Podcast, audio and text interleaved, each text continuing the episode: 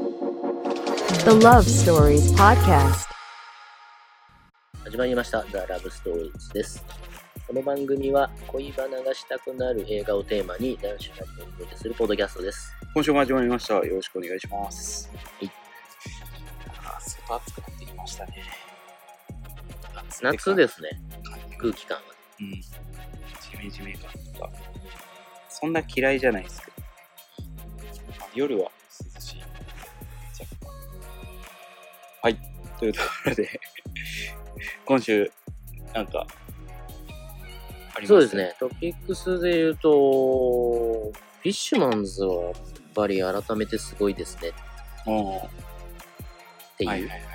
まあ、今ドキュメンタリーやるんですよねでももうやってん今のか週末から、この中から、まあ、まあ、今週末からですね、あさって、まあそれも配信でやるかは別にして絶対見に行く映画の一つではあると思うんですけどまあそうですね、なんか映画としてっていうよりドキュメンタリーとして見たいですよ。そうで、ね、トピックスであげたいのは、いや、この海外でめちゃめちゃ評価が高くなってるっていう。うんうん件についてそうですね。ちょっと一部、フィッシュマンズ好きだったりだとか、音楽好きが、いや、それが異常なことになってるでしょ。そう、きあの日本の音楽好きがなぜだみたいに一時になったやつですよね。うん、ていうかまあ、シティポップとかの文脈で、うん。えっ、達郎とと、かカバーアルバム、うんあの、竹内まりやのたあのプラスチックラブとか。プラスチックラブがカバーされてめっちゃ YouTube で回ったりとか、まあそういう流れはあったけど、そうですフィッね。シュマンズが今、海外のレビューサイトで、日本最高位って言うんですよね。そこれ、ドキュメンタリー映画とかと全く関係ないし、突然、う。うんうんうん。何もプロモーション的なものをかけてないのに、そう。すべての日本のアルバムの中で、えっ、と、最高位。フィッシュマンズ。で逆に言うと日本国内でじゃあ最高のアルバムだから、オールタイムベストみたいなことで、フィッシュマンズって何になりますみたいなね。まあ、しかも、なんか結構驚くべきなのが、日本で評価されてるアルバムじゃないやつが評価されてるっていう。まあね、それもあるし、そう。ロングシーズン。そうですね。が評価されてる。うんなんかよく言われるのが空中キャンプとか。そうですね。空中キャンプが一番ん有名だし、うん有名な曲多いよね。うんフそうそうィッシュマンズの中では。中では。だけど、フィッシュマンズって、フィッシュマンズ自体でも、ね。自体今、じゃあ、音、聞いたことありますとか好きな曲ありますって、そんなにね、ナイトクルージング。知ってれば、うん聞いたことないっていう人も多いだろうし、そんな CM とかでも、なんかこそうですね。なんか僕らの世代う、だハったら、ッピーエンドみたいに CM で使われるような楽曲じゃないじゃないですか。まあ長いですからね。あと、結構、あの上下とかがない。あの上げ下げとかないから。不思議な現象ですよね。90年代の、うん渋谷系渋谷系。うん、渋谷系の、まあちょっと、ジャンルとしては独特なジャンル。まあ、うんまあ、ダブミュージック、うん、でもまあ独特だよね。まあそうですね。結構ヒップ、ホップ要素もあるし、レゲエ要素もあるし、再建要素もあるし、そうですよね。まあそんなような、だから俺ちょっと紐解きがないのでね。そうですね。それは謎ですね。うん。いい曲。まあいい、まあフィッシュマンズはいいですよね、めちゃくちゃ。まあ、早くして死んじゃったから、やっぱ伝説になってる人だよね。まあ佐藤さん、ボーカルの、あと曲作ってる。っていう感じですかね。まあフィッシュマンズ、うん聞いてください。聞いてみてください。きまあ、聞いてくれてる人はもしかしたらもう聞いてるかもしれないですけど。というところで、今日見てきた作品は、久しぶりにね、ちょっと普段見ないやつを見ようっていうことで、まあ先週も普段見ないやつだったんですけど、あ今回はあの、東方系列でメインでかかってる、あの、キャラクターという作品を見てきました。はい。と、じゃあこ、これの説明をしますね。漫画家として売れることを夢見てアシスタント生活を送る山城慶吾。ある日、一家殺人事件とその犯人を目撃ししてしまった山城は、警察の取り調べに犯人の顔は見ていないと嘘をつき、自分だけが知っている犯人をキャラクターに、サスペンス映画、三重詩を書き始める。お人よしな性格の山城に欠けていた本物の悪を描いた漫画は大ヒットし、山城は一躍売れっ子漫画家の道を歩いていく。そんな中、三重詩で描かれた物語を模した事件が次々と発生するというような作品でした。はい。どうですかね。うん。まあ、日本の若者が見に行く映画の標準点みたいな感じの感想でしたけどね、僕は。まあ、こんぐらいかっていう。まあ、はっきり言っちゃえば。それ以上あんまり、 まあ、あとディティールの話後でしますけど、なんか、うん。そうですね。それ以上はあんまり言言及、言及しずしづらいというか まあひ、批評しづらいというか、なんか、そんな感じでした。 ちょマジで中身薄いですけど、でしたわ。うん、だからまあ、東方対策ものですよね。そうですね。まあ、企画には河村元気。河村元気さん。はい今や、一番のヒットメーカー、日本の。まあ、そうですうね。んだから、日本の中で売れる映画うんをどうしていくかで一番今ね、分か分かってるというか、本当に当てちゃってる人なんです。そううですね。でまあ日本の若者とか、まあ、大衆の若者じ、ゃないよね若大者だけ衆じゃないの心を掴んでるみたいな。ヒットするためには、やっぱり1年に1回とか2回、まあ、平均映画館に行く回数って2回切ってるんで。あまあ、日本はそうですね。それで言うと、年に1回行く映画にできるかどうか。うんで、まあ、たまたま今日渋谷で見てるから若者多かったけうど、ん。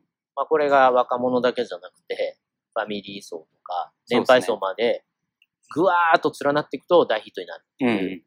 ことですね、と。そうでだからすね。君の名はもうさ、まあ、それの最たる例っていう感じですよね。若者だけじゃなくて、うん。お父さんまで見に行く、お母さんまで見に行くみたはいいな。はいはい。だからそういうポテンシャルはまあ、ありそう。っていうか、まあそういう東方対策ってそういうものを狙ってるんで、まあその中でサイコサスペンスのジャンルに挑戦したっていうのは、近年で言うと確かに、稀、稀っていうか、初めてかもしれないね。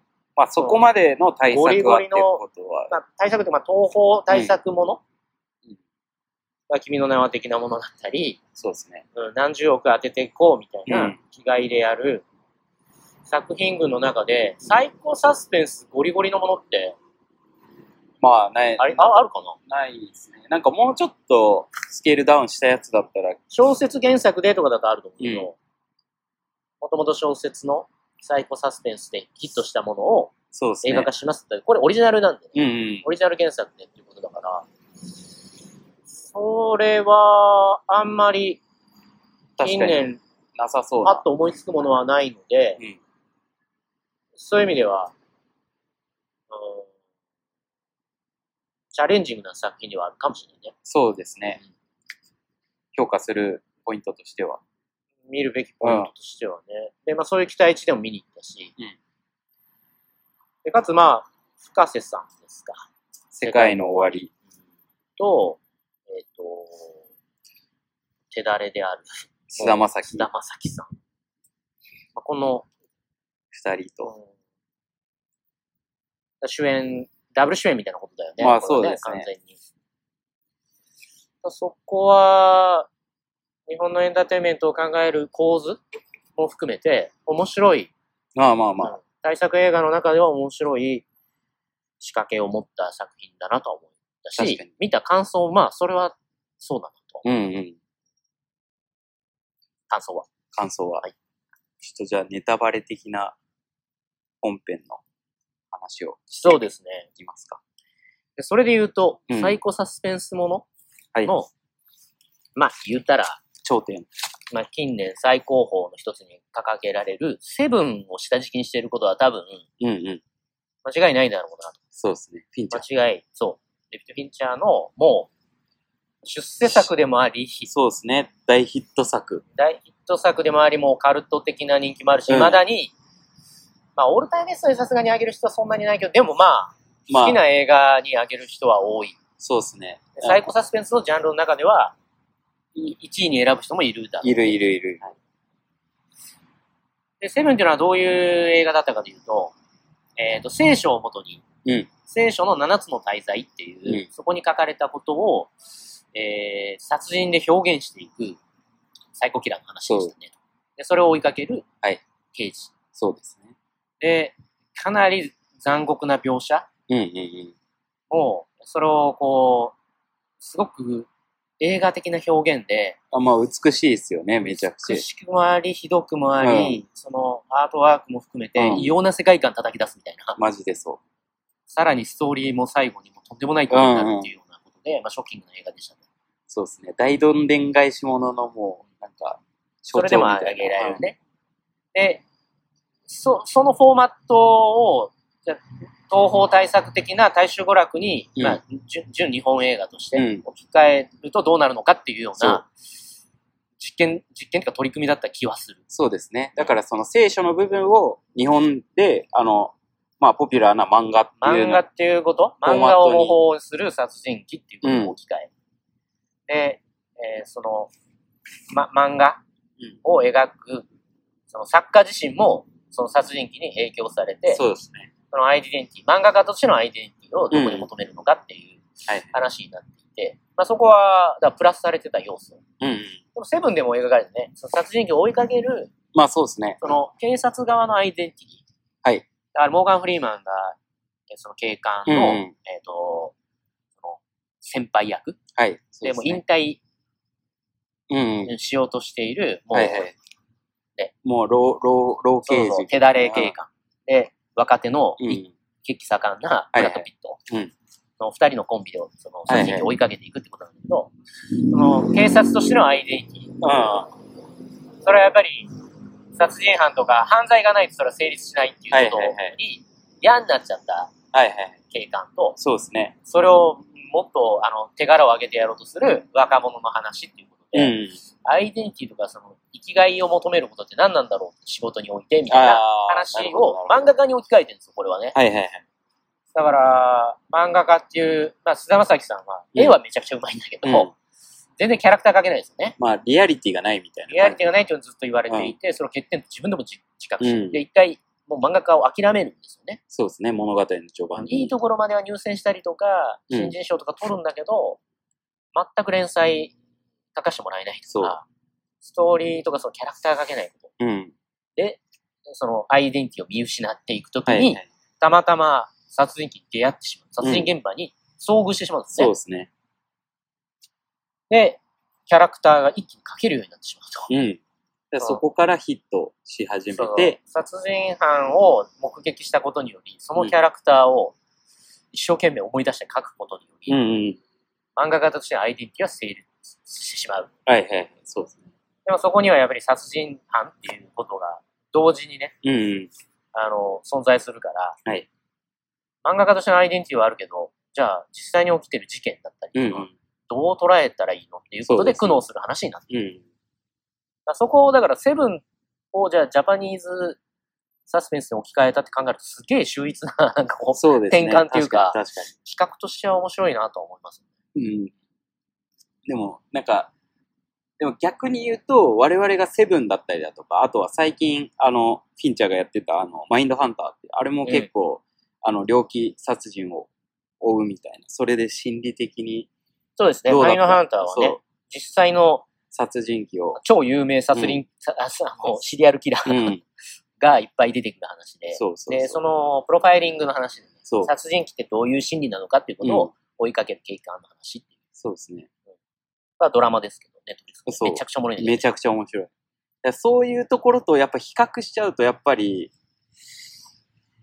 うーんってどいやい。いうや、だからね、比較するのも野暮ですよ。まあ、作りそう手も、だってもう完全にセブンを、いや、でも比較いやいや、もう分かっててやってるじゃんせ、まあまあ、でもせざるを得ない感じですでよね。も、今、届けたい人たちで言うと、うんセブン知らない人もまいあっぱそいういでるし、すね。多分若い子とかは。そんなうがった見方しないから、うん。それをセブン的なああいうシリアルキラーものを日本の今の人たちにじゃあ置き換えて、うんあの大衆娯楽的に成立させるとどうなるのかっていうあの確かに。形としてはなんかそのセブンはこうだったけど、これはダメだよねみたいな比較論では見ない方がいいかなとは思ったけど、まあまあまああ明らかにそういうチャレンジだったから、まあそうですね。確そのかセブン全員見てんだろうし、に。永井さんが知らないはずだよ、監督がうん。永井まさあん。まあそうですね。葵の今の、まあ、もう河村元気もし知ってる、当たり永前井ださろんうっていし。うのは葵プロモーション、プロダクションうんという、まあ日本で、えっ、とまあ一番、まそうあ、です CM ね。プロダクションとしては、まあで映画も制作するしっていうことの、今、だから役員もやってるのかな執行役員と執か。行役、まあ、取締役 CCO って、うんチーフクリエイティブオフィサーやられているので、まあ、取締役兼、監督兼、現場もやるみたいな。そうですね。うんじゃあ他の映画もなんか撮って定て一の国。ああ、そうだ。。僕は定一の国大好きです。僕も定一の国はめちゃくちゃ好きでしたね。だから割とこう、そうですね。うん。東方対策っていうところのヒット作はやってるそうです監ね。督です確かねに。しかし、もともと CM ディレクターなので、うんやっぱり、そのい広く皆さんに届ける、届けるっていう目線はすごく持ってる方だと思うので、そら、セブン知らんわけないし、だね。からそこはね、あの、うんだからダメとはうん、思まわなあまい、あまあ、そうですね。まあでも、まあ、まあ他も見ていて結構、これってみたいなのはありましたよ。いやいやいや、そそうん個人的な趣味で言うとやっぱそれは好きではないんですけど、うんうんうん。あだから警察がアホな映画は僕は好きじゃない から、そこはどうしようも引っかかっまあまあまもうアホすぎてさ、みたいな。そのお知り合い的なもので、あ。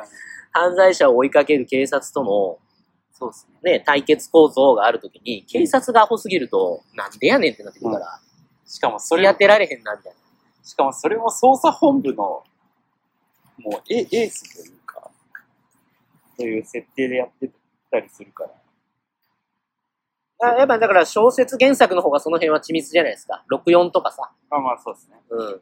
まあ映画でね、近年でヒットした、ああいう犯罪、あ犯罪もの、はいで、殺人鬼とーうん。警察と、みたいなことで言うと、まあ64が最近だと印象には残ってるけど、僕見てないんで、なんとも言えないですけど。でも警察がアホみたいな感じではなかったかな。その、あ、はいはい。全然。確かはそこは全然見れる話なので。今回は、だから深瀬さんが、ね、その菅田将暉さん演じる、えっ、と、漫画家のはい作品をどんどん模倣していく話になっていくんですけど、まあ、4人家族、幸せな4人家族を殺すっていうね、あの、シリアルキラーそうのですね。で、漫画もそういうことになってる、うんいやー、これ、で深瀬さん一人でね、うんほぼ単独犯。あ、でも共犯者が実はいたみたいな話、まあまあま後でなる。いや、これ、つ捕まんな、つ捕まえられないのやばくない みたいな感じになななるし警。察なべすぎだろ。模倣してることも、ね、もともと現場で、あの、目撃していたこともうん、菅、田将暉さんがもう警察にね、ちゃんと白状するじゃないですか。まあ途中でね。ずっと隠してたんだったら、捜査も難しくなるかもしれないけど、うん白状するんだよね。そうですね。そしたらまあ普通、菅田将暉さんの事務所だったり、うん家族だったらずっとマークしたりとか、そうしなきゃ、多分、被害加わ加わ尾っちゃ行うししな。尾行っていうかちゃんと警護したりとか、うん。いするしないかなとか。や、まあ、普通はしますよ。あの、わかんないですけど、あの、通話そすのるんですけど、そうそうですね。そこが、まあようわからん。うん。だから、しょっちゅう、菅田将暉さんに、真犯人である深瀬さんは接触するんですそうそうそう。なんか、純駆動みたいなところとかで、 接触したりとか、そ突然ね、駐車場とかで、う。うんマンションの駐車場だっけあれ、病院か。病院です。あれみたいな。これは警察はじゃあノーマークなんだ。うん。ままああ、不思議。まあ、病院とかはまだ、あの、ね、その、伝えてない時だったから、あ、そう。時系列。うん。うんまあ、まだわかるんですよ。あと、居酒屋とかね。あ、そうか。うん。まあでも、そこはもう乗れない最大のポイントで。サスペンスものが好きなので、うん。まあまあまあ。僕もうも、あ、あ、警察がアホまあよくあるけどね。警察がアホいや系。アホだったらアホに振り切るじゃないですか、でも。あのそういうのは僕は好きなんですけど。振り切るってあるのかそんなあまあ、サスペンス、ないでしょ。サスペンスでアホだったらもうダメでしょ。まあでもなんか、よく、一人はなんか、面白役みたいな。それコメディ。まあ、コメディなんか。そうですね。探偵コメディものだったらいいよ。うん。それでなんか真犯人を追いかけていくみたいな。はい。いやー、サスペンスはちょっと難しいですね。そう。あの、警察がアホだったり、暴力団がアホだったり、ヤクザがアホだったりすると、急に乗れなくなる。うん。そうですね、確かに。まあ、そういうところはありました。 ありました。まあでも、あの、見てる、終わった後、なんか、お客さんの反応とか見てると。なんか満足度高そうだったねんすごい高そうで。でも確かに描写は結構エグかったから、ショッキングなシーンはね、うんうん。ありましたよね。ありましたね。その、まあ、殺害現場のシーンとかは、そうですね。あとまあ、深瀬さんも、割と、演技としては、まあ、初めてなんでしょこれ。そう、これ始めてらしいですね。やっぱ、やっぱミュージシャンってやっぱ演技っていうか、まあすまあ、ごいよね。やっそぱ、うですね。え演じるだろうね。ステージでまやあ、っぱステーりジは、パフォーマンスしてるから、で過去にもね、ミュージシャンで俳優で成功してる人多いけど、そうですね。ああ、なるほどね、みたいな。うん。やっぱすごいね、と。すごいですね。それは。あんま期待してなかったけど、あれみたいな。割と、そういう風に見えてくるな、みたいな。あ確かのに、。シリアルキラーにも見えるな。説得力はね、ありましたよね。まあ、説得力ある。あと、うんなんか、深瀬さんが、なんか、あの実質あの、を作ってるみたいな、書いてありましたけど、なんか、エンドロールで。なんかあの壁にそうそうなんそかう。絵描いてたやつね。まあ、壁に絵描くだけなのあかな実際描いたらしいよ。ああ、なるほど。え、え、あの、設定とかは違うんですかなんか、あの、写真とかいろいろ置いてみたあいれなも。セブンじあれはセブンっす ね。ゃん。そう、だから、ああ、そうそうやっぱ、そうで、アートも置いてったじゃないですか。あの確かに、セブンでも確かに確ねか。で、それをだから、深さんが実際に描いたうん壁画っそうですね。ていうことで、そう、あの表現者みたいなことをこうん。こで表してると思うんですけど、そうですね。まあ、その辺もユニークではありましたあとなんかありますね。 これも軽軽い話なんですかはい。あの、エンドロールではい一番ハッとしたのは、はい劇中の漫画、はいね、菅田将暉さんがカリカリ描く漫画、それもうめちゃくちゃ絵がうまい うん。作家としてなってるじゃないですか。はいで、実際絵うまいわけ。うん、うまいですね。めちゃくちゃ絵うまいなと思って、んこれどうしてんだろうと思ったら、もう全部古谷宇佐丸さん描いてます。古谷治まるという。古谷宇佐丸さん知らないですかもう、まあちょっと、あの、聞けば、何書いてるかとか聞け古ば谷わ宇かる。佐丸さんね、でもわかるかしれないですけど。そんなメジャーな作品一個もないです。えー、じゃあ、商業漫画家みたいな感じではない。ガロ系です、ねああ、なるほど。うんで、結構ね。ね、えぐいものばっか描いてる。ああ、なるほど。そうそうそうそう。えーそう、ショートカッツ。ああ、だから映画化されたのだと、うんえー、ちょっと待ってね。えーとあ、天一の国もそうですね。ええ天一の国も古谷さんもある。あ、なるほどね。あ、じゃあそこで、原作ね繋。がって、今回もお願いしたみたいで、そう、結構ね、ギャグなんだけど、うんギャグ漫画描くんですけど、めっちゃえぐいギャグ漫画なの。だな。ああ、だよから美少女の内臓を、なんか、引きずり出すみたいなギャグ漫画描く。ええ言ってることむちゃくちゃでしょまあ確かに。あの、可愛いクマちゃんが、美少女の内臓をひくり引きずり出して、みたいな。であーちょっとエログロなるほど。で、それギャグなの。うん、なんか、ちょっとなんか、ロリコンっぽい感じの描写もあったりとか、かなりこう、表現としては、今、大丈夫かなみたいな。あいーやいや、まあ、表現の自由はあるけうどん、でもかなり海外だとあれ厳しい、出版も差し押されるようなこともあるぐらい、ものすごいなるほうん、過激な描写ど。はい。そう。もうほんとね、少女がただただ殺人鬼に、うん頭おかしい人にレイプされるだけの、うん。何の救いもない話書いたりとあかする人で、だから絵めっちゃうまいんですよ。え、うまい、うまかったですね、あれ。古谷宇佐丸さんって。で、まあ、まあ、ある意味でも本当ぶっ飛んで天才だと思うんですけど、うんそう、それはね、ああって思って、古谷宇佐丸先生だみたいな。そういう驚きが最後にありました。エンドロール。エンドロール。はい。という感じで、今週は、いいですかね。うん、まあ、いろいろね、突っ込みたいところはあるけど、まあ、それ野暮か。うん、まあ、そうですね。なんか、まあ、こういうのを見てるっていう時点で、そこは置いとくみたいなのあるかもしれないですね。高畑充希とうん。あ菅田の将暉。菅田将暉が、ああいう、その、まだ夫婦なんですけど、うん今回は。